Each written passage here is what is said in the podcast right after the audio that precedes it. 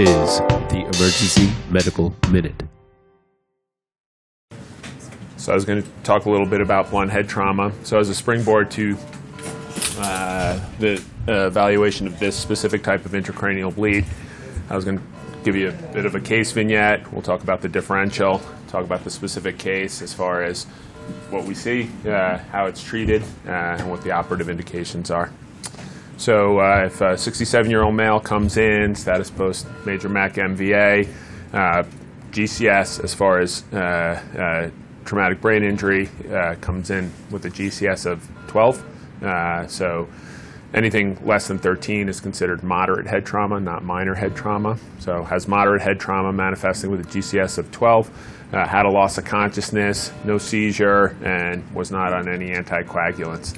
So clearly, one of the things we're going to be doing as far as evaluating that is a CAT scan of the head. So what are the different types of injuries uh, that you've seen that we're actually specifically evaluating for? What's that? Epidural hematoma, great. Subdural hema, subarachnoid, and intracerebral, yeah. So those, uh, I would add things like uh, skull fracture or depressed skull fracture, but as far as intracranial bleeds, mainly there's those four that we just mentioned: epidural, subdural, uh, subarachnoid, traumatic subarachnoid, and then uh, uh, interparenchymal, either contusion or hemorrhage, right? And each of them has different characteristics on a CAT scan. So uh, what, here's the non-con CAT scan of the head, and you see uh, significant area of hyperattenuation there along the right fronto, uh, temporo, uh, and extending somewhat parietally, uh, convexity. Uh, what what kind of bleed is that? Subdural? Is that what you said? No. No. So it's, yeah, it's a subdural. So you know, systematically, if if it's an epidural, it's usually a convex lens. Usually it's in the temporal area because the middle meningeal artery, 80% of the uh, epidurals go and they rupture the uh, epidural artery. And because uh, it's outside of the dura, it forms a lens. It doesn't go like a subdural uh, along, uh, like a uh, concave lens. It, it's underneath the dura, so it just sort of pooches it out right? So they're both sort of considered lens shaped. Epidurals tend to be somewhat smaller, uh, but they have a very characteristic uh, convex lens shape, uh, shape to them. Um, subarachnoid blood is usually in the subarachnoid space. Uh, that's sort of in this area here on some lower cuts. Uh, intraparenchymal is exactly what it sounds like. The parenchyma uh, is the tissue of the brain, so it would be within these areas here not at the subarachnoid, not where the epidural is, and not where the subdural is.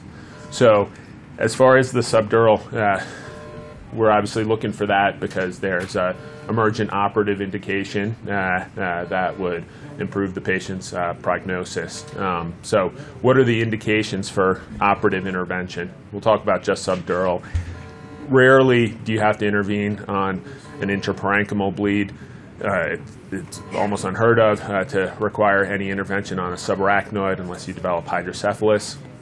Um, and then an epidural uh, is sort of a separate discussion. Um, but uh, subdural, what are the, some of the things that you think of that would guide whether or not you have to do surgery? Midline shift, yeah, I hear that. What else? So yeah, so GCS, sure.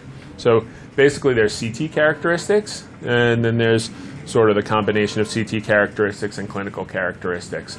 So you could un- you could sort of postulate that, well, clearly if it's severe enough, uh, then the benefits would outweigh the risk of uh, invasive surgical uh, intervention. So it ends up that there's really well-defined parameters that if a subdural is um, if there's greater than five millimeters of shift, so the midline is here. This is the falx uh, cerebri. Uh, so that'll define the midline, and you can clearly see here. I mean, there's usually uh, uh like a measurement reference on a CAT scan, but that's significantly more. Uh, I mean, this is almost sort of, I would say, real real-time size Uh, so that's at least a centimeter, maybe a centimeter and a half of midline shift. And then the other one is if this is greater than uh, 10 millimeters. So 5 millimeters here, 10 millimeters here. Those are considered just uh, straight up operative interventions. If, if, the, if it's less than that uh, and the patient is comatose, then they generally put a monitor in, either a ventric or a bolt, and if the intracranial pressure is greater than 20, or if the patient is deteriorating, uh, then that's another indication, uh, even if the subdurals are smaller than those parameters would dictate. And then here I just have a picture of what, I mean, we've probably seen these pe- patients at some point in our career post-operatively coming in, but this is, this is what would uh, be the surgical intervention. So briefly, uh, surgeon performs under obviously general anesthesia. A horseshoe creates a horseshoe flap. Skull is exposed here. This is the temporalis bone, and then they actually drill burr holes, hole, hole, hole, hole. Usually three, four, and then they use like a, a little string saw uh, to cut through this uh, to take off this bone flap and that's what's called a craniotomy. As long as they're replacing that, it's still called a craniotomy. Uh, if it's kept off, uh, for example, in someone who's expected to have uh, uh progression of intracerebral edema, uh, they usually refrigerate it or put it in a uh, the, like a stomach pouch. Um, that's called a craniectomy. But in this case, it's a craniotomy, and then here you see they just go underneath the dura peel that back a little flat, and then suck out the clot. And then they generally just replace this, plate it, sutures, uh, and patient doesn't require uh, additional invasive monitoring. So hopefully that gives you a bit of a perspective on, you know, traumatic brain injury, the types of bleeds that we're looking at. The main operative one would be a subdural. The indications 10 millimeters or 5 millimeters of shift or deteriorating in a comatose patient, and that's the indication of a, uh, for a craniotomy. Okay? So, any uh, questions on that? or?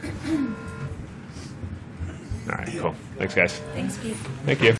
Emergency Medical Minute is and always will be about free medical education. Medicine's most prolific podcast is successful because of our supporters, donors, and of course, our listeners. Please like us on Facebook and follow us on Twitter. And if you support spreading free medical education, please donate at our website, emergencymedicalminute.com.